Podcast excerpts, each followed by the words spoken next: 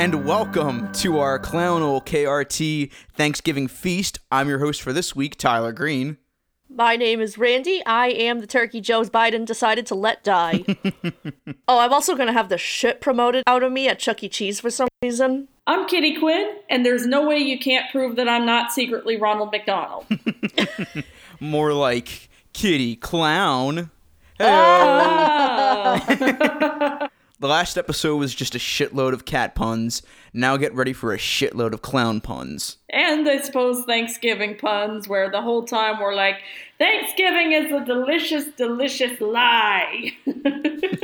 The parade is cool, but the racist family members are not. Thanksgiving is basically the Matrix. When you take the blue pill, you get a delicious dinner as well as a giant ass parade with tons of drunk people and a bunch of crazy family members over football. Then when you take the red pill, you see that it's all built on genocide. But thanks to social distancing, we won't be able to have any of that this year. Hooray! But that doesn't mean we can't celebrate Thanksgiving, and what better way to do that than with a show from Canada? Hooray! More specifically, The Big Comfy Couch, which ran from 1992 to 2006. Wait, it was on that long? Yeah, apparently. They did like a couple hiatuses too, so that might be why. Huh. You know, I'm genuinely surprised this one never got a reboot, and I'm not sure why. I guess maybe it's just because I see all like the Bob the Builders and the Doras and the Peter Rabbits, I guess, and the Olivias all get reboots, but then I see this. and- Don't forget the Barney movie that's coming up. oh, yeah, we forgot to talk about that on the Barney episode we did. Oh, yeah. and so, anyway, how about we get into our history with Big Comfy Couch, given it was on that long? Absolutely. I will get into my history with it first, since I am the beloved host. No, I'm kidding. The beloved clown host. So I did watch a lot of it as a kid. This was actually one of the shows that I probably watched religiously growing up, and I can't really explain why. And I remember this specific holiday special because I had a VHS of it, so I watched it probably incessantly. So I kind of have a weird history with it.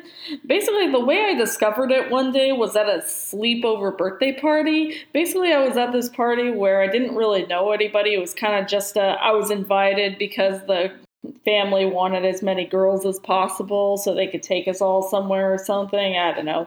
Anyway, I remember being so bored that eventually, like the next morning when I woke up super early, the mom really wanted me to be quiet. So then she offered me the chance to just watch one of the VHS tapes we had quietly so then I wouldn't bug everybody else. One of them was Big Comfy Couch. I don't remember what episode specifically. It might have been one of the season one ones.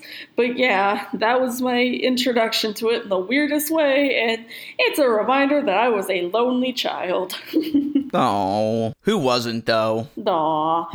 Although I actually didn't get super, super into it until, of all places, middle school, where I began to find more episodes uploaded on YouTube. Back in the days where it was uploaded into a million parts like every anime. And now some specific YouTube channel is just uploading full episodes, but they're getting half the titles wrong, so. Personally, the Big Comfy Couch is one of my favorite animes. when I get the editing skills to do that, I will make that a thing. I swear to God. All right, my experience with the Big Comfy Couch. Um, I cannot remember how I watched it. I feel like we had some VHS tapes, but like for some reason, my memory tells me that it was on PBS Kids. So, was it? Yeah, it was actually from the 90s, I believe, for a short time. It was definitely on one of my PBS affiliates, NJN, back in the day, so that's pretty much where I usually just watched it. So it was probably definitely on like WGBH at one point. That's how I saw it, and I could swear we had some tapes. What I do remember was that I also had a book of it. I don't know. I was a big, big comfy couch fan as a kid, I guess. and like it, it- you mentioned that show to my mom, she will bring up how obsessed I was with it when I was like really little. So, like I had this like book. I can't remember for the life of me what the book was, but I bet if I do enough research, I'll find it. And if I do find it, I will put it on the Twitter account. So look out for that. Please, oh my god.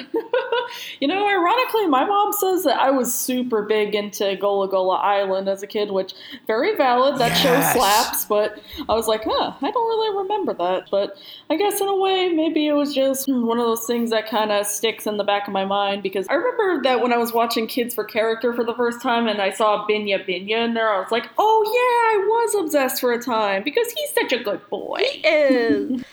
Ah, yeah. We stand Binyah Binyah in this house. Yes. I feel like part of the reason we don't remember being obsessed with this was because around the time we were obsessed with this, our brains really only had like three little wrinkles in it, I'm sure. So, like, our brains were not fully developed enough to remember being obsessed with it, but our parents sure fucking remember. Pretty much all the wrinkles in my brain are, at this point are gay and weed, so We were just talking about how this show aired a lot on PBS, which a surprisingly a decent amount of people remember this show to the point where I'll sometimes see memes like you're not a real 90s kid if you haven't seen this show.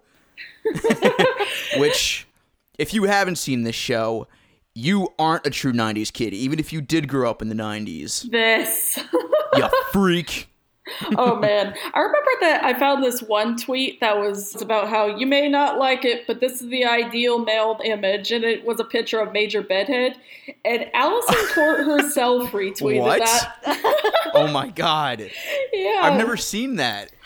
Yeah, on her Twitter, it's on there. also, Wait, was it was this recent? Yeah, she retweeted it like sometime in October. By the way, she's on Oh our God. side. Woo! Also, to add on to that like 90s kid thing, I don't care if you were born in 1989. If you've never seen the Big Comfy Couch, go listen to 100 gecs with the rest of the Gen Zers, you 2000ite. You know, another thing that makes this show stick out in a lot of people's minds is that the cast itself actually went on to do a lot of things. Mm-hmm. Like Alyson Court herself became a huge voice actress. She was Jubilee in the X Men cartoon series. Obligatory Lunette was in Resident Evil joke. yes! Oh man. Also, I found the Major Bedhead tweet and it's fucking amazing. I am retweeting it as we speak, so The only way for any body image to be is to be a clown. Just have a clown nose, you're good to go. I'm looking up some of her other work, and I see this thing from 1997 called Elvis Meets Nixon, and that's kind of something I should probably check out later.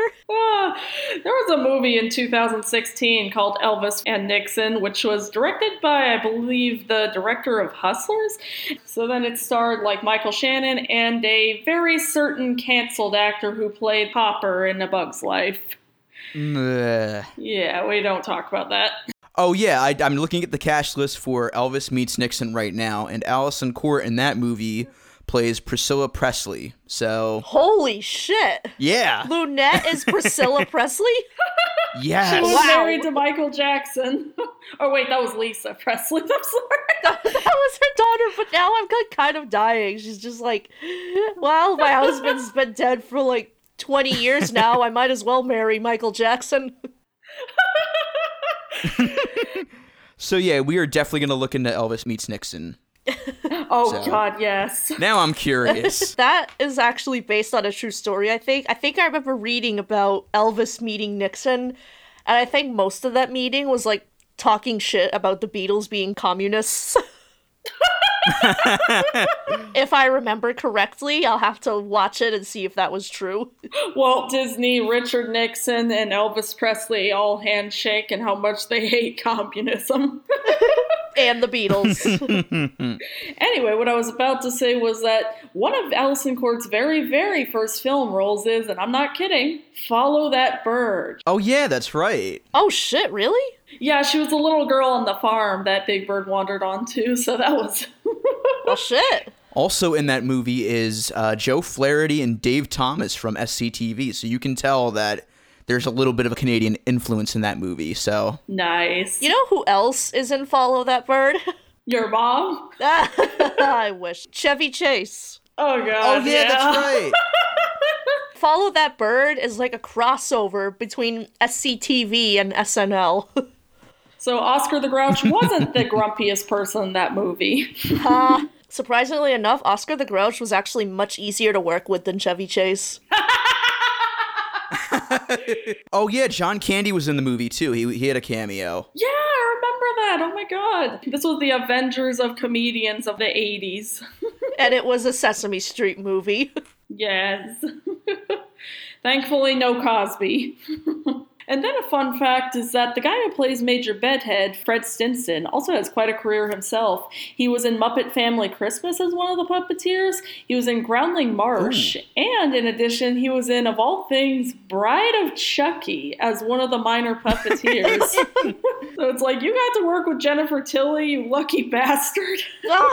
I'm just picturing him on screen in the Major Bedhead outfit, standing in for Chucky during the scene where he drops the toaster in the bathtub that Jennifer Tilly's in hey, if we can remake the Banana Splits as a horror movie, we can remake the Big Comfy Couch as like an it type horror movie. You know, there was actually a video I was watching before this that was from around the time It Chapter 2 came out. It was in Stephen Colbert, where Stephen King and James McAvoy and Bill Skarsgård, they were all talking about positive clown facts. And I was just thinking, positive clown facts, Lunette, big comfy couch exists. that is a very positive clown fact. Well, no, but it was one that just randomly came into my head. Although one line that wouldn't leave my head during it was when Stephen King is just like, Fun fact you have a much higher chance of being killed by a mime than a clown. And worse, they'll never say a word. Oh, shit. Yeah, why are clowns the scary ones? Mimes are like a million fucking times scarier. Yeah, Trent from Total Drama Island was justified in his fear. At least clowns speak and make noise. Mimes are just like, what do you want? Why aren't you telling me anything? I know nothing, and that makes me scared. It's funny that you guys mentioned the It craze of 2016 because there's actually a video of Alyson Court reprising her role as Lunette the Clown. Ooh. On a Canadian talk show called 22 Minutes, where she dispels the myth that all clowns are creepy, and I highly recommend this video. People are afraid of us because we look different.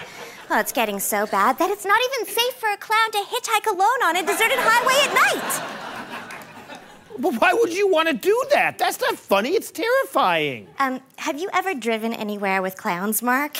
Yeah, sometimes there's eight to nine, even 12 of us in a car. You'd get out and hitchhike too. I gotta watch yes, I gotta watch that. Yeah, I'll send it to you guys after this. But uh, also worth noting, too, this is the first time she actually played Lunette since 2002 before she was wrongfully recast. Right? Oh my god. Um, like, no disrespect to Ramona Gilmour Darling. I'm sure she's a perfectly nice person, but I'm sorry. She, maybe it was just the writing they had for Luna at the time. Maybe it was just the fact that they turned her really annoying in those seasons, but uh, she tried her best, but it just wasn't worth it. they turned her into Baby Bop, basically. Imagine recasting Luke Skywalker with Patrick Stewart. Like he's a good actor, but it just doesn't work. My mind's just going to that George of the Jungle 2 joke. Who the heck are you? Me new George. Studio too cheap to pay Brendan Fraser. Nah, it'd be more like replacing Luke Skywalker with like Steve Guttenberg or something. I think my brain just went to Patrick Stewart because of those Uber Eats commercials that keep popping up with like Patrick Stewart and Mark Hamill like doing stuff together, just duking it out in various forms which are awesome, by the way. Yes. I feel like it's very clear they didn't get Shatner for obvious goddamn reasons. Besides, Patrick Stewart as Luke Skywalker could actually be pretty awesome. so, when are we getting Mark Hamill as Captain Picard? Yes. or as his character on American Dad. Yeah. yes. You know what? Why don't we recast Mark Hamill as the poop emoji while we're at it? Oh, God. Oh, another thing I was going to say, another big star in this is Taborah Johnson, who's actually a pretty well known gospel singer, and she got her start on Hair on Broadway. Ooh. And she's had quite a few roles in animation. She and Alyson Court were actually also together in Star Wars Ewoks, Star Wars Droids, and then she had quite a few other voice acting roles. Oh, and I should add that she plays Auntie Macassar on this show. also, I, I do want to point this out because this is easily my favorite fact about her she did backing vocals on a little song you might have heard of called Super Freak. Oh, the Super Freak! Oh my god. Yeah, she did. Yeah, she was a backing vocalist for Rick James for a period. The I'm Rick James bitch super freak. Yes, very same. Oh my god, so that means that she's also in Hammer Time. Hey all, Tyler here. After doing some Googling, I happened to come across an article on a website called westendphoenix.com, which featured an interview with Taborah Johnson that was originally published in 2018. It's a fascinating article that goes over some of her career and activism highlights, but there was one section of the article that caught my eye. According to Taborah, she was performing with Rick James and the Mary Jane Girls at the 1982 American Music Awards when Rick James had yelled at her during the rehearsal for some reason, ending with, and I quote, I'm Rick James, bitch. And who should be there to witness it but a young Dave Chappelle, who just so happened to be a seat filler that night. And as you all know, that led to the infamous Chappelle Show sketch that we know and love today. While she mentions that she wasn't fond of that particular incident, she later watched the sketch and ended up enjoying it. I highly recommend checking this article out regardless because Tabora shares some interesting tidbits about her career, so I'll post a link to it on our Twitter. And now, back to the podcast. So basically, Taborah Johnson is Auntie Macassar in real life. nice. yes. Another fun fact is that the guy who plays, um, sorry, was it Mr. Wobbly or was it Uncle Wobbly? No, Mr. Wobbly, sorry. Wobbly. Wobbly, Wobbly. I can't wait to talk about Wobbly. Just, Yes. that's gonna be fun. A fun fact is that he also has quite a prevalent film career. He was in Dead Man in, by Jim Jarmusch, as well as Ghost Dog, The Way of the Samurai. He was in Smoke Signals. Yeah, he's a pretty well known indigenous actor, which is pretty cool. Funny enough, I confused him for the guy who played Barney from The Amanda Show. Man, I can see it. because it's a world where every single person is a clown, it also means that they have their own traditions. So that means that their version of Thanksgiving is basically the Feast of Fools. Sadly, not the Feast of Fools as it was in France, as well as the Festival of Fools and Hunchback of Notre Dame. as soon as I saw that title, Topsy Turvy just has not left my head since. I forgot the word, so it's just the song. My mind keeps going to the Doors song Ship of Fools. Clown Jim Morrison probably does exist in the Big Comfy Couch universe. and then Clown Oliver Stone has probably made a biopic about him at some point. Clown of Stone. Have you guys ever seen the Ben Stiller show? I haven't, no. I know of it. It's so good. Is it a Ben Stiller comedy? But there's one segment where um, I forgot who plays him, but someone plays Oliver Stone, and they have like this parody of Oliver Stone Land, and then they they take you on a ride that's like all of his movies. One of them is like the Doors movie, and then you're just in the scene where the house is on fire, and then like the ladies just opening the door like Jim, Jim, Jim, Jim. It was great. Uh, I gotta watch that. You can tell that this is totally about Big Comfy Couch at this point. you know what? We're having too much fun. Metaphorically, we are all clowns in this twisted universe. Send in the clowns. When you want to scream, put away that frown and never be scared of a clown. Speaking of sad clown songs, I'm about to butcher the shit out of the song, but Dieu parle toi. Italian. I don't know the words. Okay, so Pagliacci probably does exist in the Big Comfy Couch universe, but instead of a clown, he's just a normal human being. But Doctor, I am Lunette. Bozo, Krusty the Clown, Clown TV. Oh my god, Chucko, Chucko. Every single bit of clown media basically exists as the big comfy couch, but instead of clowns, they're all just regular humans in there. And meanwhile, the movie Joker and it, they're about like regular humans terrorizing clowns.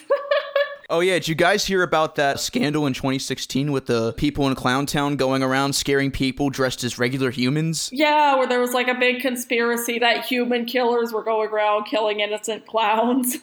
so what's going on with Harley Quinn in that universe? Is she just dressed like a regular lady? Or does she have the outfit? I'm so fucking over humans. I mean, sometimes Harley Quinn does dress normally, sometimes she doesn't. It just depends on the day. So that makes it even more confusing. It's so funny whenever people get all angry now. They're like, oh, when's she gonna go back to her regular outfit? It's like, yo, I'm not a big fan of the Suicide Squad outfit either, but her new outfits literally represent her break free from Joker. It's like, At this point, her outfits are less like a typical Harlequin clown, and they're just kind of more representative of just the character herself. And I fucking love that. literally. All right, so let's get into how the episode starts. So it begins with Lunette and Molly, a clown and her dog. Oh wait, you know what? Before I do that, we need to talk about the theme song real quick because it fucking slaps. does. It does. It's so good. It's one of the all-time greats of '90s kid show themes. It tunnels its way through your brain and refuses to leave. Are you ready? Are you ready? Are you ready to clown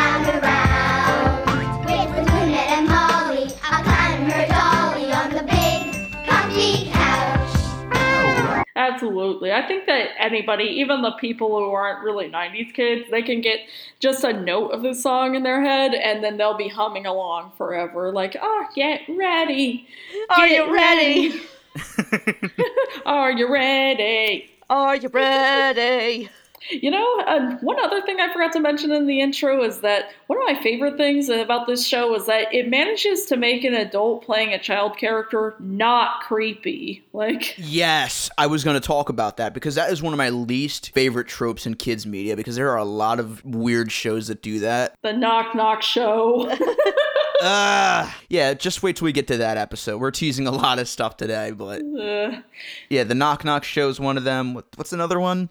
Um, there was also like that really fucking creepy section in that Walt Disney World Christmas special in 1976 where those the grown ass adults play babies. It's like, what the fuck was that? Oh yeah, Shields and Yarnell. Ugh. Ew, ew, ew. what the fuck was up with that? That whole special had so many issues. I guess you can count like every instance of where an adult plays a teenage character, but even that's not nearly as creepy unless it's like so obvious, like in Grease or something. See, I feel like there's a difference between adults playing teenagers, because teenagers are just kind of like a young, still developing version of adults, basically. true, true. Whereas, like, children and babies is just a whole other fucking ballpark. Because, like, there are some teenagers that look like adults and some adults that look like teenagers, so. The only time I'll tolerate it is when it's voice acting, and even then, it's on thin fucking ice. Yeah, I mean, at least in this show, you kind of forget that Lunette's supposed to be a kid. She's just kind of like a clown. She's just kind of like a character. Like everyone in this show is just supposed to be weird and silly and exaggerated, and that's really why it works in this show, at least. I, I feel like age is barely a thing in the clown world. They just kind of hatch from eggs and just decide to, you know, vibe on their own time. I mean, that does explain why she doesn't have any goddamn parents. It's like, does she even have a house, or does this couch just exist in the middle of nowhere and she just has like some rooms near it? And that's it? Is it like we never see the outside of where she lives? So I'm just like, I'm just gonna assume she goes into another dimension, and then Granny Garbanzo lives in like like the universe parallel to it or something. Maybe she has a roommate who's just sick of her shit. Eventually, kids are gonna see this show and they're just gonna be like, "Oh boy, I can make my couch big and comfy too." They're just gonna like jump into their couch and get stuck underneath, or they're just gonna see couches right on the street and just jump right onto into them. I definitely did try to shove stuff in my couch because of this show. I will say that. So I'm guessing her couch works like Mary Poppins bag because that can only explain why it still doesn't why it has an opening on the bottom, but shit isn't like constantly falling down, and the only thing underneath is dust. so I'm a pizza delivery guy, and one of the streets that I find myself driving down the most just has this fucking. It's not even in front of a house or anything, it's just a couch on the sidewalk, abandoned. And I've pretty much decided that that's where she lives. Yeah, sounds about right. So the episode starts off with Lunette and Molly playing doctor, and Lunette has this weird makeshift stethoscope with a plunger on it and a vacuum tube. Yeah, that was like, okay, so she has all that other stuff in her couch, but she doesn't have a regular stethoscope, so she just makes one. Like, that plunger, if it gets stuck to somebody's chest, is gonna like rip off somebody's skin. or it's just gonna like stretch it out really far, and it's just gonna have like a giant mass. Oh no, I took Molly's heart out. and now I'm canceled. See, the first mistake here is that Molly does not have a heart. She cannot die or be killed. She is simply a demon of pure chaos possessing a doll. Which explains a lot, but that also explains the Foley family in the dollhouse. I feel like all this shit in Lunette's house would be sold on eBay in the metaphysical category as like haunted toys and shit. Like, take it off my hands. It's free. Please, I'll even pay for your shipping. Just get it out of here. This is just more impetus for the big comfy couch horror movie that we're gonna write in like two years. the metaphysical side of eBay makes no sense. It's like, here, give me a hundred dollars and I'll give you this doll that has a literal demon attached to it. Now your house is fucked up. but you paid a hundred dollars for this. This is a actual thing on eBay. Just just look up haunted dolls on eBay. This is like an actual whole entire thing. You know, I'm just a little disappointed that the big comfy couch doesn't have couch gags like The Simpsons. Like, just imagine all Right? the gags that they could do. Yeah, but that would probably just be too much effort to do for each episode, and they would probably. Because it's easier in animation, not so much in live action. That's true. The big comfy couch gag where Rick and Morty fucking dissolve Lunette and they have to go clone her. oh God. oh my god, Morty, we, we just killed Lunette. Now on Disney Plus. Oh god. Oh god, Rick, what have we done? Also, they have clown noses. Mor- Morty, she's she's one of the most beloved children's television characters, and, and we just killed her. Oh my god. oh god. Also, alongside BJ, Molly would probably still find Pickle Rick hilarious. Like you just see the little thought bubble manifest next to her. It's just a fucking picture of Pickle Rick. Okay, so it's the dust bunnies from the big comfy couch, but one of them is turned into a pickle. And Lunette picks one up. She's like, "Hey, what's this pickle doing on the floor?" And she bites it. She bite, takes a large bite out of it, and then blood just starts dripping from her mouth. And she's just, "This juice tastes funny." hey, this isn't bad, and she just keeps eating it. By the way, the dust bunnies aren't in this episode, so sorry, guys. Sorry. Sorry, Dust Bunnies fans. So yeah, so then Lunette gets a call from Granny Garbanzo saying that they're going to be having the Feast of Fools. Title drop. Gasp. Which is basically, I, I, I guess, Canadian Thanksgiving? Yeah. Basically, yeah. Clowns giving, basically. I can't believe they didn't call it that. I would like to apologize to any Canadians I've offended. You guys have a very good country, much better than ours. You gave us SCTV. What can we say? You know, you gave us Rick Moranis. Yeah, but you also gave us Johnny tests, so let it let us bite back just a little bit. Although for some reason, before she picks up the phone, she picks up a shoe and she's just like, hello! And it's like, Oh yeah, and before that, when she's checking Molly's quote unquote heartbeat, she does this weird thing where she's like, "Oh, snappy beat." Or something like that. And, like she's just like pretending like it's an actual beat or something. Lunette be in the studio, like, yeah, this sounds like a human heart. yeah, Molly's having a heart attack. Oop, cardiac arrest, thought. So then they decide to practice table manners. And so then they're sitting at this tiny little table. So she just pulls that out of the couch. And then they just sit down. And then Molly just starts going like, it's like, how does she even eat? She's a doll. Here's the thing that confuses me too is that Molly doesn't talk, so like she just communicates in thought bubbles. So how is she able to vocalize slurping when she can't even say anything else? I guess maybe it's kind of like the cat in Pinocchio, how he can make like various little noises, but he can't actually talk. Molly should have been voiced by Mel Blanc, first of all. Yes. but anyway, so then Lunette is all, Molly, that's rude. And so then they go over table manners. And it's like, don't open your mouth like this. It's rude. And it's like, well, you're being rude, Lunette, by constantly not letting Molly do what she wants. And she gives her shit for putting her elbows on the table too when nobody else ever gives a shit about that. I would like to thank Lunette for teaching table manners to the generation of adults who now sit in their bedrooms and eat Captain Crunch for dinner. I sit in my car and eat my Thai leftovers.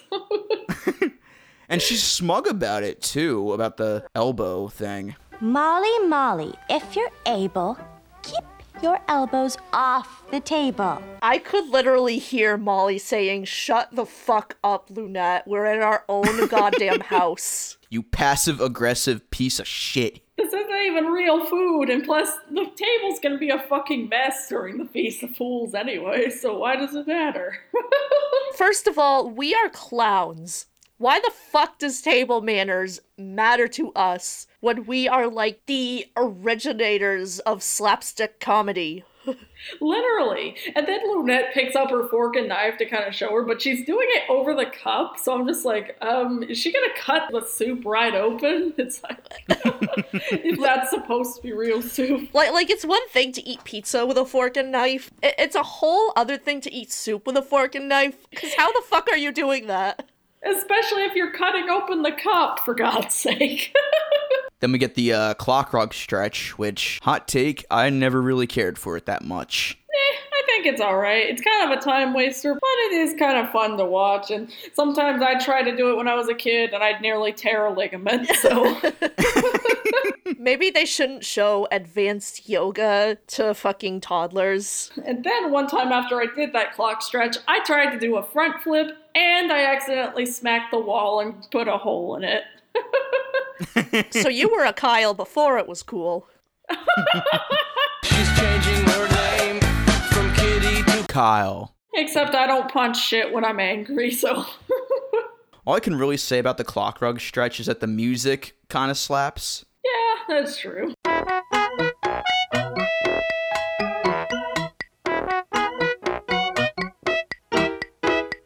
I kind of love that low budget Casio keyboard or whatever. Uh, it's probably not a Casio. So if I got that wrong, please harass me on Twitter in the replies about it. Hey, I don't know either, and I'm the resident musician here, so. Kind of sounds like it's a very rearranged version of the Jeopardy theme song, I guess.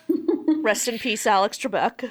Rest in peace, Alex Trebek. God bless him. But yeah, I have noticed that there's a lot of cheesy keyboard underscore music in this show, and that kind of adds to the charm of it for me. It does, yeah. It's got a lot of really fun little moments. There's something about low budget clown shows that we all just love, huh? For some reason. Yay, more foreshadowing.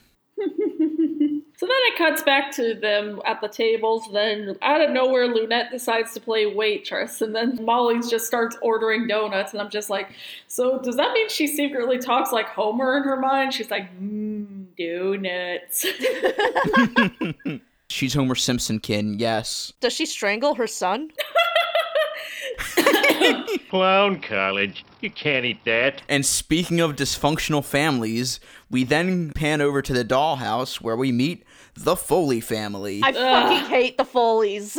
They're scary. we had Baby Bop discourse in one of the last episodes. This week, we all are in full agreement of the Foleys. The Foleys are fucking. It's I mean- unsettling as shit. They're like these full body fucking costumes and shit. They have no mouths. yeah, they have no mouths, so they just communicate through sound effects. They have no mouths, so they must scream. They do, and that's the freaky part. I will say, while these segments are pretty well mimed, part of what kills it for me is just the music underscoring it is so fucking annoying. it is. Ugh. It's it's just like this plinky plonky bullshit that I'm not even gonna play it for you guys because that would require me having to listen to it while editing it, and I would more than likely throw my computer out the window. So you know what? I am going to get a clip of the Foleys, edit it, and replace the sounds with the Five Nights at Freddy's ambiance, so you will all understand how scary they are. Oh, speaking of, uh, there's a video on YouTube of the Foley family, but there's like Family Guy clips edited in, so it's just they have the dialogue of Peter and Chris. It's it's it's honestly amazing, but then again, the music kills it for me. So I'll definitely link it on the Twitter though. It's just the fast motion combined with these weird full body people costumes, combined with beady eyes and no mouth, and that weird chaotic music and that weird like muffled muttering and screaming. I don't understand which executive looked at this and said, "Oh yeah, yeah, put that on for small not yet fully developed brain children. That won't traumatize them." Randy, if it helps, they got rid of them in the uh, final two seasons. Oh, thank God. Fucking Yeah. good. Also worth noting, they never had any merch, which Thank is a good thing. Thank fucking God. So even the executives probably knew deep down that it was a mistake. this is one of those times where I will say they fully deserved the shaft. They fully deserved the shaft. Oh! Okay, so what happens in this dumb fucking segment? So basically, the mom and dad are getting ready to go to a party, and I guess maybe they're also going to a Feast of Fools celebration. I mean, they are clowns, so. which where would they go exactly? There's just the one singular dollhouse, and they really don't. There's like a side door that leads to another room. So do they just jump down from there and just go Yeah. somewhere? I don't know. Yeah, they live in that creepy dollhouse that looks like the backgrounds of Dr. Katz. Oh yeah, those backdrops are so bland in a show where everything is just so vibrant and colorful. That that adds to the scariness. And so I guess they go into another dimension or something. Then their kid is basically walking out in like a greaser outfit, and they're just like, no, no, go change, go change. There's stupid sound effects. Then he comes out in a dress, and he actually seems like he's really happy wearing the dress, but then they're like, no, no. So the Foleys are transphobic. The Foley's son is non-binary and anti-fa, and his parents are on the wrong side of history, so I'll Oh, give yeah. him that at least. You know what? He'll escape his shitty family someday. Then they do like a weird thing where the house just shakes and he comes out in a welder's outfit. And when they the steam happened around him, were they trying to do a Darth Vader reference with that? I swear to God, I heard Vader breathing. Maybe they were. Yeah, I was hearing the heavy breathing. It was like, yeah, that oh has Oh my to be. god. and like maybe Boba Fett, but like with the breathing and the steam, it was like, no, that has to be Darth Vader. And now this family will get like three prequels about them. Also, the mom and dad keep trying to kiss for some reason, and the son just keeps blo- cock blocking them with all these different costumes. With what mouths? Do they just have lips inside their nose or something? I don't want to think about how these creatures reproduce. I don't want to think about how these things kiss. And then all of a sudden, actually, this part kind of made me laugh just because it was so out of nowhere. Then then it cuts to like a scene where he changes again, and then he just randomly bursts out in a gorilla costume. that genuinely got a laugh out of me. I don't know why. How is the realistic gorilla costume less terrifying than these like cartoonish clown caricatures? You basically half expect him to start saying, saying, well, um, George, they're on to us. Let's get out of here. Then just jump on a horse and then just run out. I'm looking at a picture of the Foleys right now, and I just realized the mom kind of looks like the lady in the radiator from Eraserhead. Oh fuck. You're not wrong. And so then finally, the kid just gets into his regular outfit, but with the bow tie. Then they're like, finally, our stupid asses can finally go because we're just way too damn picky. It's like, it's the Feast of Fools. Just wear whatever you want. I hate them.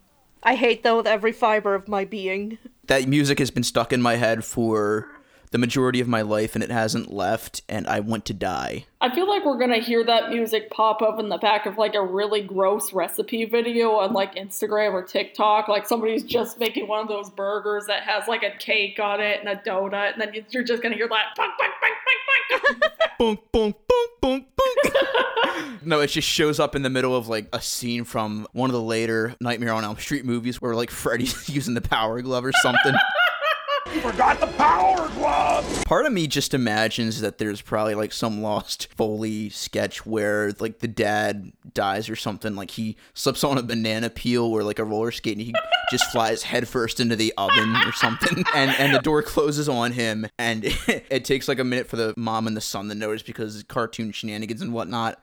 And by the time they notice that he's in there because he can't scream. That by the time they get him out, he's just turned into like a comically oversized gingerbread cookie version of himself. Before you said that, I was about to say that would make a real good creepy pasta. Absolutely. the Foleys fucking die. This is where my brain is at eight months into quarantine, you guys. Now I want David Lynch to make a remake of Big Comfy Couch so he can make the Foleys like he did with his short film The Rabbits and just make them like secretly fucking terrifying. You just hear like the door open and someone screaming in the background. I just want to see Molly as the Eraserhead baby. yes. yes. I've still never seen Eraserhead, but I just got HBO Max, so It's so good. Watch it. At least Molly is nice to look at. Yes. at least Molly is a bad bitch. yes. Molly is a gay icon in some way. Yes. She is a lesbian icon. You can't Yes. tell me otherwise.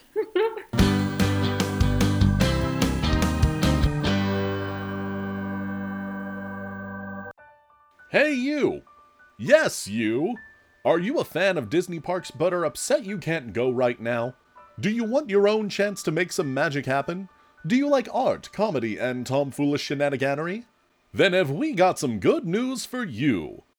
In an effort to help laid off Disney cast members and similar park employees, At Thanks for Magic is hosting a 36 hour charity live stream. Set your calendars for noon Pacific Standard Time on Saturday, December 5th, so we can all come together and say, Thanks for the magic. If you want to help make this happen, follow at Thanks for Magic on Twitter for updates. Together, we can make sure that those who helped us make magic get some magic in return. So then the episode cuts back to Lunette, and then all of a sudden she hears her clock ringing in her couch, so then she pulls it out. And you know, I felt so dumb for realizing sticky hands have been around since the 80s because I was just like, sticky hands? I thought those weren't invented until like the 2000s. It's like, but I see them on the clock serving as like the hands on it. I'm like, oh, sticky hands did exist before then. It's basically like a giant, comically oversized stuffed clock with Mickey Mouse hands on it. and it has a red nose because everything has a red nose in this universe. Don't question it. it's Red Nose Day all the time. Dance, monkey, dance! They say while pelting red noses at you. Does the grass have like little tiny microscopic red noses? Don't think about it too much. Probably, like, according to one episode, even the insects have clown noses, so. Oh, yeah, that episode. we should talk about that real quick. There's an episode of The Big Comfy Couch where they talk about death, and they do not mince words Oh, at all with it. Okay, so that's a thing. Like, basically, what happens is that Lunette befriends a caterpillar, and then the caterpillar dies. Which I was half expecting that to turn into like a butterfly or something and just be a metaphor on metamorphosis or something, but no, they're like, nope, he dead. It's like, what the fuck? He used to dance and wiggle when I petted it like this. Now it's not moving at all. Well, Lunette, the caterpillar is gone. What do you mean it's gone? It's right there. It's just not moving. No, sweetie. When I say that the caterpillar is gone, I mean that it's not alive anymore. Like, for such a lighthearted show, that is just so dark. I feel like they saw the Mr. Hooper episode of Sesame Street and they were like, oh, we can do that. I guess they don't do that bad a job with it, but it's just so bizarre. It's like, unlike Sesame Street, which was shown to be able to handle that kind of thing before, this was kind of like, what the fuck? I, I feel like Sesame Street kind of gets the upper hand in it because the guy who played Mr. Hooper actually did die. Yeah. Aside from, you know, just this random fictional character. So I feel like it was more effective because everyone on set had real emotions toward it because, like, he actually died. Whereas in this, it's kind of just like, okay, you gotta start mourning this piece of pipe cleaner we decided is a caterpillar. So anyway, then they're like, okay, we gotta get all ready for the party. And so they go into the dressing room, which I guess exists in their dimension. Then Lunette is just going through a bunch of outfits. And then at one point, Molly just finds a cowboy outfit and she's like, sorry, Molly, the Wild West just doesn't suit you. And I'm like, fuck you, you don't know that. Lunette is toxic, and she needs to stop controlling her friend, her only friend, who hangs out with her out of pity. Molly should have just told her, Lunette, that is not for you to decide. then she finally finds a dress for her, and then I'm sorry, that dress looked ugly. Go back to the cowboy outfit. That looked fine. Yeah, that was decent. It looked good, but like the dress that she picked out just looked so uneven. It, it looks like a living room from 1987. It looks like a nightgown, basically. I was like, I mean, I guess if they were kind of going for it, your outfit has to be kind of silly. It's like, then I guess it's fine, I guess. It's just kind of like, yeah, but if it's supposed to be like a serious outfit, it's just kind of bleh. Well, it was the 90s, back when every kid was forced to wear the gross dress their mom picked out for them. Back when we got the cool aesthetics in fast food restaurants instead of the bland minimum versions. I don't know what you guys are talking about. I got hooked up with the finest suits from Sears back in the day. nice. Oh, floral patterns from the 80s and 90s. You were an eyesore. so then they head over to Granny Garbanzo's house, and then, well, actually, first before that, Yeah, before that, they do the scene where Lunette picks something out to take with them because like you're supposed to take something with you to show thanks for it or whatever, and she picks like this weird walking man doll. yeah, it's called a lumberjack man, so it basically does a little dance.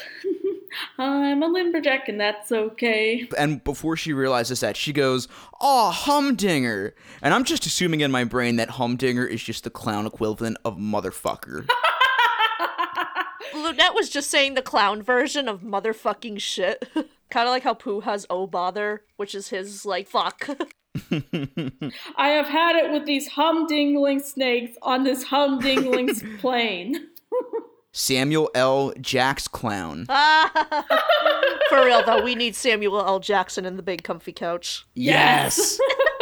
I want to witness Samuel L. Jackson saying motherfucker while wearing a big red nose.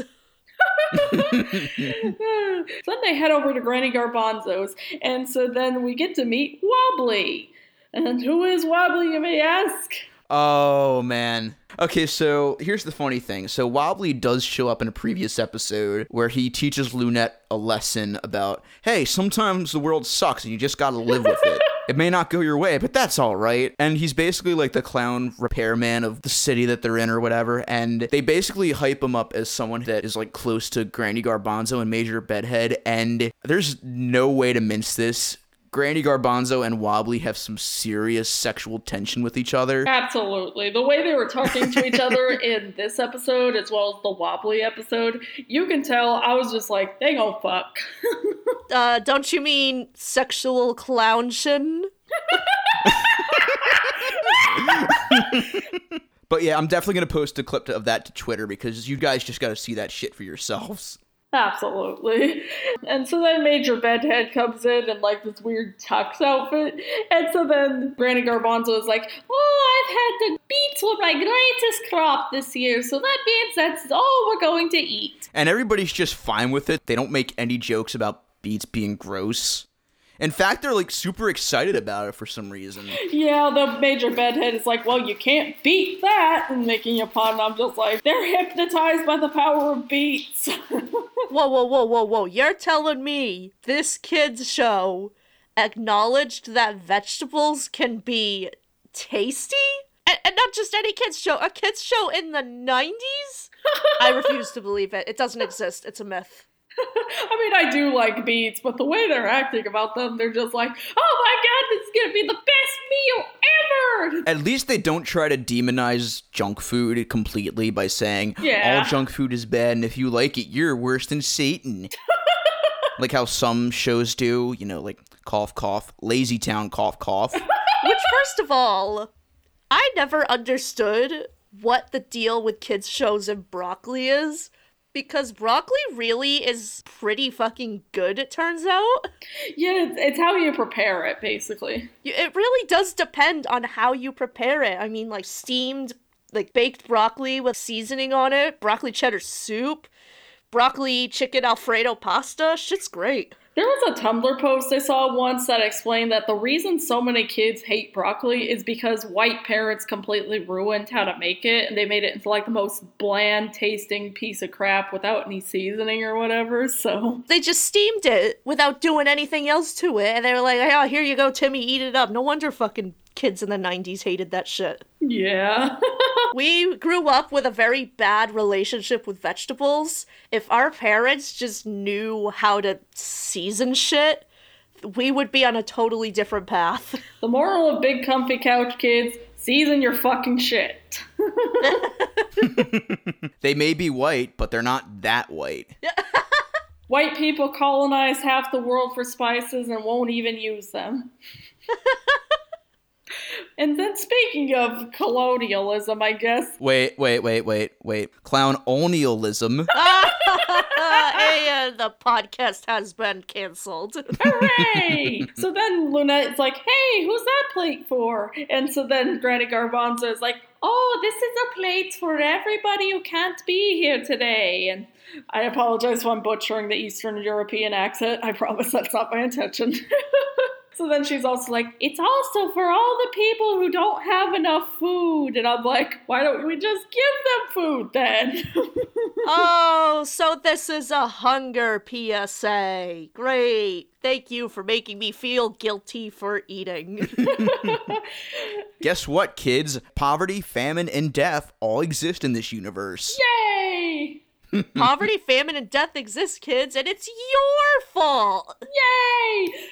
so then they zoom in on the plate and begin telling the story of the Feast of Fools. When I'll have to say, those drawings are actually really cute. I kind of like the little watercolor design to them. Yeah, I did like that a lot. That was actually very soothing to look at. Yeah. Plus, I've noticed that whenever they do like a story time segment in this show, they always seem to illustrate it themselves, and it always looks really neat. So It always looks Yeah. really comforting. God, yeah. Yeah.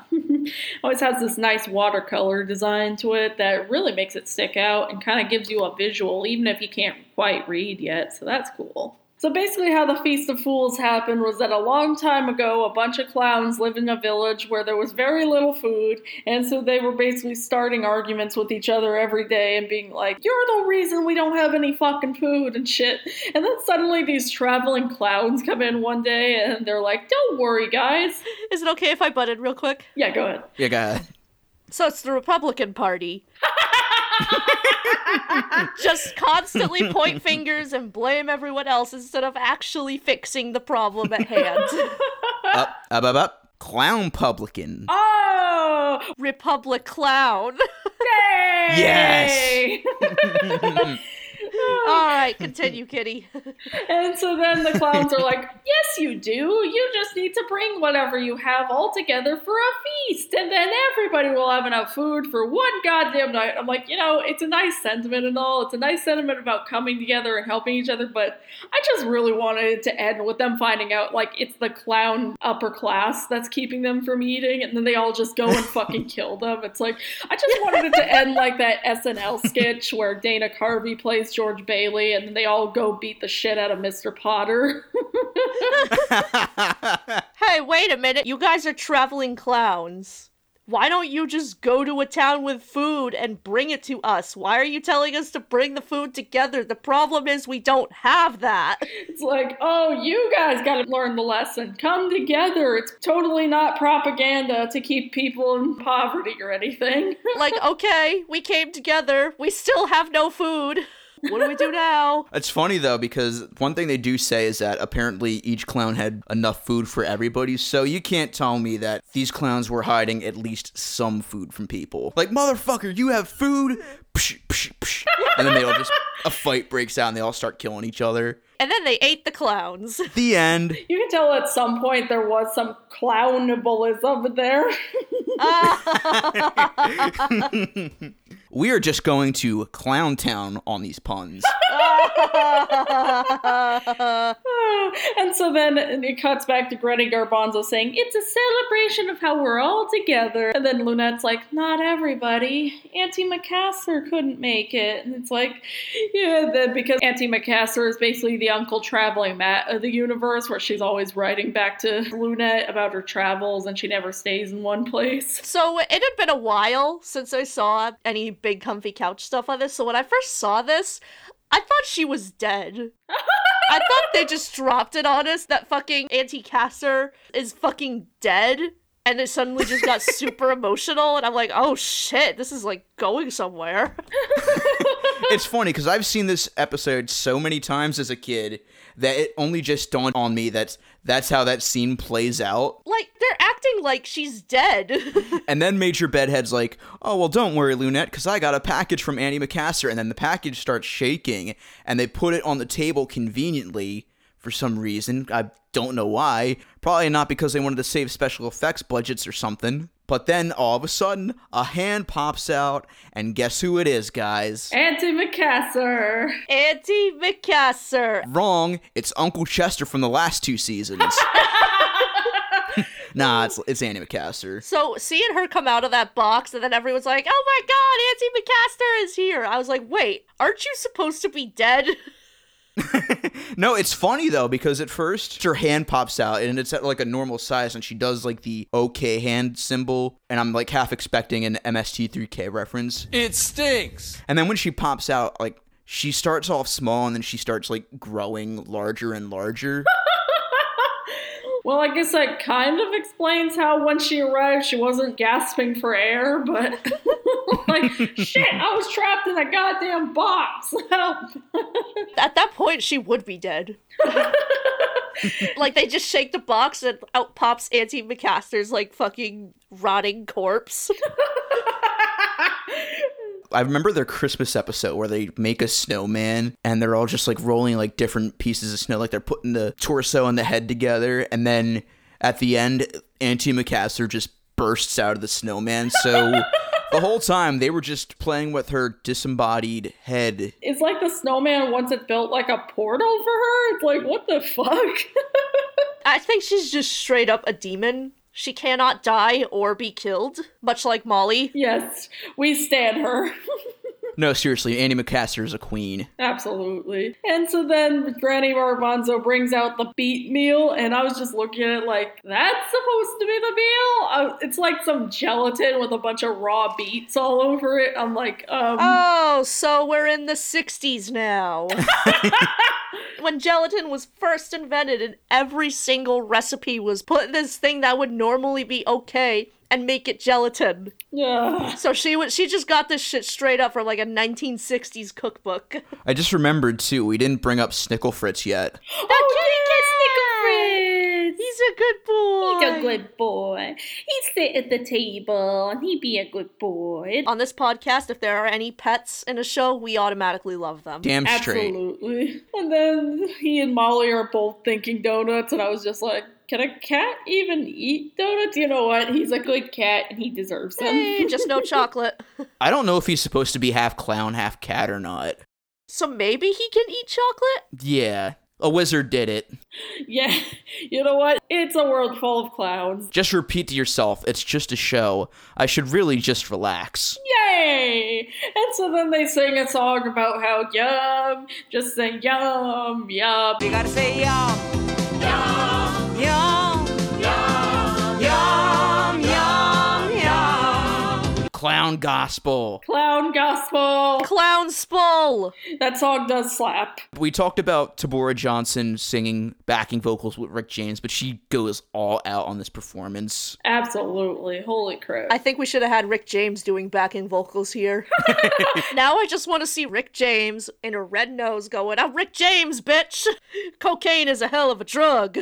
Also, speaking of gay icons, Auntie Macassar's definitely a gay icon too. Absolutely. Absolutely, yes. She has to be at this point. And then this is the big song and dance number two, and it's worth pointing out that while everyone is dancing, Snicklefritz and Molly are just sitting at the table awkwardly because they just didn't feel like doing puppetry for making them dance. Like if you see them closely, they're doing the little bop like this. Da, da, It's like, you know what? They They couldn't even be bothered to just do stop motion of Molly and Snicklefritz dancing with everybody, but if they did, we would have complained about it anyway, so nobody wins. and then they just put out a plate of donuts for both of them, and they're like, "Well, that paid off, I guess." And so then at the end, it shows everybody cleaning up, and then Lunette and Auntie Macassar are saying their goodbyes. And then Auntie Macassar is like, Yeah, I'm going back on my travels because, and then it's just basically your average, Oh, I don't want to say goodbye, but okay, I will. And so then, Lunette, you realize Auntie Macassar has a life outside of you, right? if Auntie Macassar is the uncle traveling back to this universe, does that mean she's been to the human world? Does that mean she calls them silly creatures as well? I want to be where the people are. I want to see, want to see their noses. So anyway, they get back to the couch and then they do the 10 second tidy, which did anybody count how long the 10 second tidy was in this episode?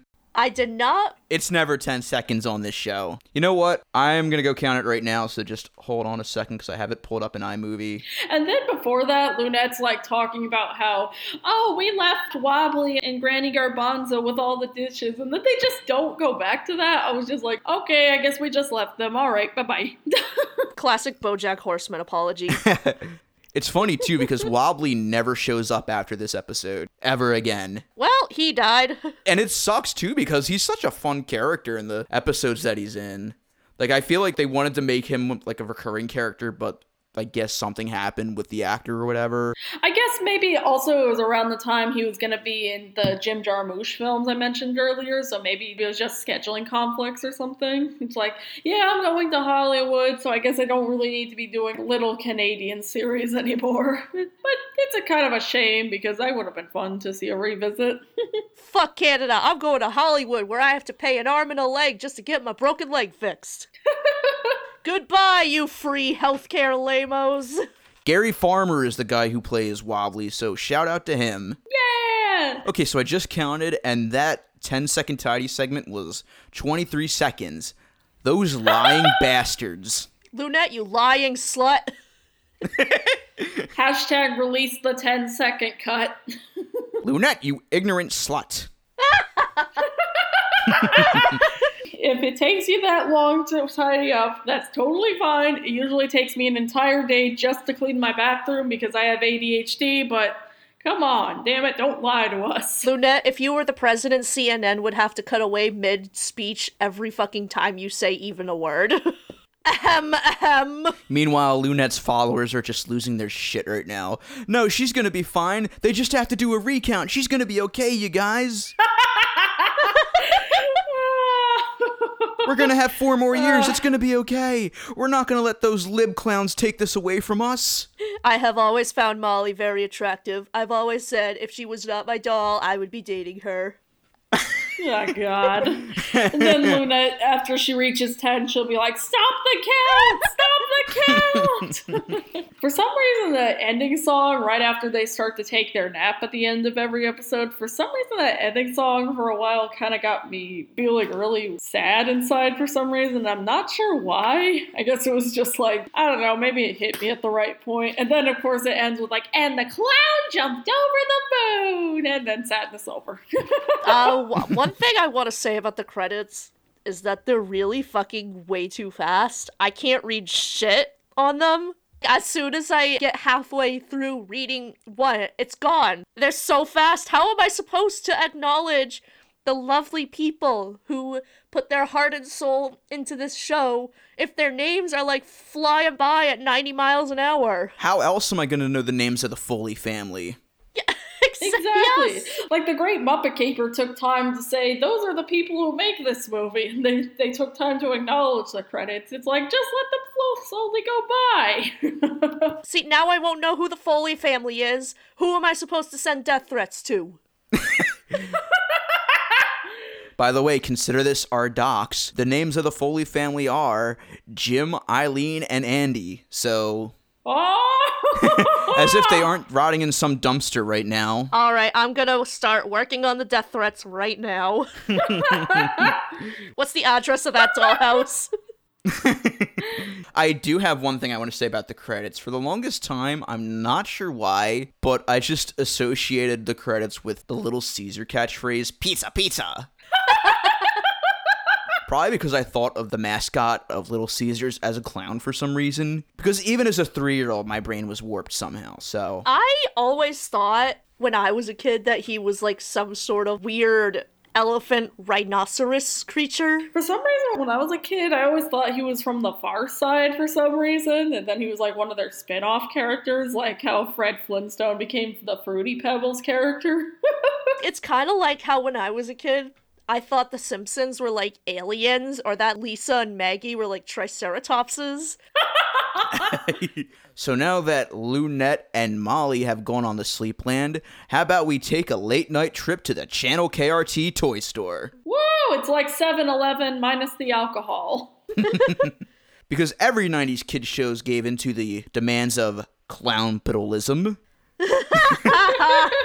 Leave it to the big comfy couch to have some iconic merch of its own. And with me right now, I have a big comfy couch Loonette the Clown doll being sold on Etsy by Your Mother's Basement. and if you guys take a look at it, it is honestly very creepy. Like we were just talking about haunted dolls. This is probably haunted as well because it does get Alyson Court's likeness a little bit, but it's just very uncanny valley-ish. It felt like they were trying to go way too much for a 50s style in the worst possible way. It looks like a bootleg doll. Remember when McDonald's sold those Wizard of Oz toys that were like these little dolls? Those were scary. it looks like they were trying to do that, but even fucking creepier. and of course, it's called Your Mother's Basement. All right, so who's next? Uh, do you want to go next, Randy? I would love to go next. As earlier I mentioned that I had a book that was based off the show. Well, I just did some Googling as we were recording and I found it. Huzzah! The book is called It's Mine, a book about sharing. And I'm trying to see if I can, like, look at some pages. All I can find is one where Molly yells at Snicklefritz and is like, Don't get in the way! Can't you see this game is mine? Girl, Snickle Fritz is a cat. Check yourself. One of the episodes I did watch earlier to kind of get more of a background and kind of refresh myself on the show, I was called This Little Piggy. It was about where Loonette starts turning into a greedy little fuck because she finds her piggy bank and then she like wants to keep all the coins for herself and then fucking everybody's all, come on, let me play with them. And it's like, I'm torn between considering Loonette to be a greedy little fuck and at the same time being like, that's her money, bitch. Don't touch it. Both sides are bad. This book is uh, illustrated. It's not live set pictures. It's all. And it's not illustrated in the good art style from the show when they do the story time segment. It's just a lot more smeared. It's like a realistic oil painting style, and I'm not a fan, I gotta say. Yeah, it doesn't do anything for me. It's uh That doesn't really look like Alyson Court to me. It's very weird and unsettling. That's probably why I barely remember the book. And so then, what I managed to steal, I mean buy from the store, I found also a toy, the Big Comfy Couch plush set, where it's basically the Big Comfy Couch, and inside it, it has a Loonette doll, it has a Molly doll, a Snicklefritz plush, and the Fuzzy and Wuzzy, aka the Dust Bunnies plushies. And you know, all the Snicklefritz and the Dust Bunny plushies look okay, minus the Dust Bunnies having O faces for some fucking reason. hey, this is a kid's show, guys. And then on top of that, like Molly and Loonette looked deflated. I was like, whoa, God, they've been flattened. Real quick, so I just looked up Snicklefritz on Google so I could see the plushie, and I just found out that there is a marijuana strain called Snicklefritz. Holy shit.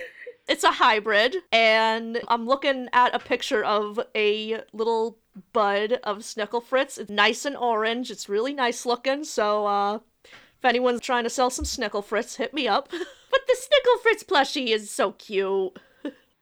Yeah. Speaking of Snicklefritz, I just found another big comfy couch plush that I'm about to send you guys where Snicklefritz looks very unkempt and very defeated. Aw, poor Snicklefritz. Snuckle Fritz is done with 2020. By the way, who wants to guess how much that big comfy couch plush set is? Too much. More than it's worth. $300 with $25 shipping. All right, I was right. Yay, more than it's worth. And now good friends, we ask ourselves that immortal question do we keep the tapes for nostalgic purposes or do we erase them? Honestly a huge keep the tapes for me. This show, you know, as much as I do kind of make fun of it, it really has a perfect charm to it, and just everybody gives their all in the show. It's rare to see a show that really manages to play the whole adult playing a kid and not make a creepy element well, and it just has a lot of charm to it. The puppetry is especially really good for a low budget kids show. It's just really enjoyable, honestly, and I think that everybody in the show deserves their credit for it, and I'm really glad it's well remembered. I am gonna say save it for nostalgic purposes. Maybe I do have some nostalgic bias towards it as it was pretty much the first ever show I was really obsessed with. And you know what? I make fun of it, but at least it's like really entertaining to riff on. Never a dull moment with this show. You can tell that the people who worked on it were giving it their all, and it's just, it's great. I like it. I have a bit of an attachment to it, and I can see why everyone else who watched it also does. So, you know what? Save the tape. Well, guys, I hate to break it to you, but we gotta cook this Thanksgiving dinner somehow, so I gotta burn all the tapes. no, I'm kidding. It's a it's a huge keep the tapes for me because again, this is a show I'm really nostalgic for, and every time I find myself coming back to it, I also just find myself being like kind of soothed by it. And again, the humor is very good for like a half baked, low budget kids show, and everybody, like Kitty and Randy said, puts their all into it, and I just love it. I love everything about this show looking back as an adult now. So definitely gonna have to keep the tapes for this. Personally, I recommend you smoke some Snicklefritz before you watch Snicklefritz. Yes. That's an extra layer of fun. One burn the tapes, I'll say burn everything of the last season. Burn every single bit of it. Yeah, burn every tape from that god awful last season. And you know what? This isn't the episode we watched, but keep the tapes for the wobbly episode too. Yes. Just for the sexual tension of Granny and Wobbly. Just burn the Foleys. Burn the Foleys, and that's it. Except for Dave Foley. He's good. And so we come to the conclusion of our wonderful Thanksgiving feast. Thank you guys for listening as always. Uh, and with that, I do have some plugs for you guys. So you can find me on Twitter at TylerFG, Instagram at TylerFG96. And because I've been really bad at this, I'm also going to plug our channel KRT socials. You can find us at channel underscore KRT on Twitter. And then you can also find us on the Channel KRT fan group on Facebook, so you're welcome to join that. As well as the Channel KRT Podcast Instagram at Channel KRT Podcast, all one word. As always, be sure to like and subscribe, leave a review on Apple Podcasts, spread the word to your friends, whatever helps, really. Because as always, we are thankful for you, the listener. We love you guys. Absolutely. We're so thankful for you guys. And speaking of thanks, before we go, we also have one more thing we want to plug. Thanks for Magic. Formed by Charlie Callahan and Haley Baker Callahan, aka Theme Snark and Trickster Bell on Twitter and YouTube, they are currently doing a 36 hour long talent show to help raise funds for laid off cast members from Disneyland. Yeah, so thank you, Charlie and Haley. We will hopefully have you on the podcast Sunday. So I'm over at Mission Breakout on Twitter, a walking pun on Instagram, and then I may be showing up in the Thanks for Magic episode. You can also find me on several episodes of Escape from Vault Disney and hopefully some more, including our recent crossover on Escape from Vault Disney, which should be up by the time this episode is aired. It'll be on the Great Muppet Caper. Go check that out. It was a lot of fun to record, and we look forward to meeting more amazing fans. And it was just a lot of fun to do, and we look forward to doing more with Tony and gang in the future. Fingers crossed. Hey, who knows? Maybe we'll have him on the show someday. Wink, wink. Uh, you can find me at Cosmic Rewind on Twitter. Replace the, the, the replace the E with the three. Uh, you can also find me at No Context Harley Quinn and No Context TGIF. You can also uh, listen to me on the Sunny with a Chance Halloween episode on Escape from Vault Disney and the upcoming channel KRT Escape from Vault Disney crossover. And then, with that all said, we just wanted to say thank you so much for watching. Thanks you so much for every listen, share, and retweet on Twitter. Thank you so much for all your support, and we hope you all have a happy Thanksgiving. Stay safe, wash your hands, stay masked. As always, we'll see you on the next nostalgia trip. Yep, so with that all in mind, with this wonderful metaphorical Thanksgiving feast in front of us that we're going to divulge into now, Channel KRT, cut to static. Don't Yeah. you mean clown to static? Uh All right, oh. we're done. Da da da da da da.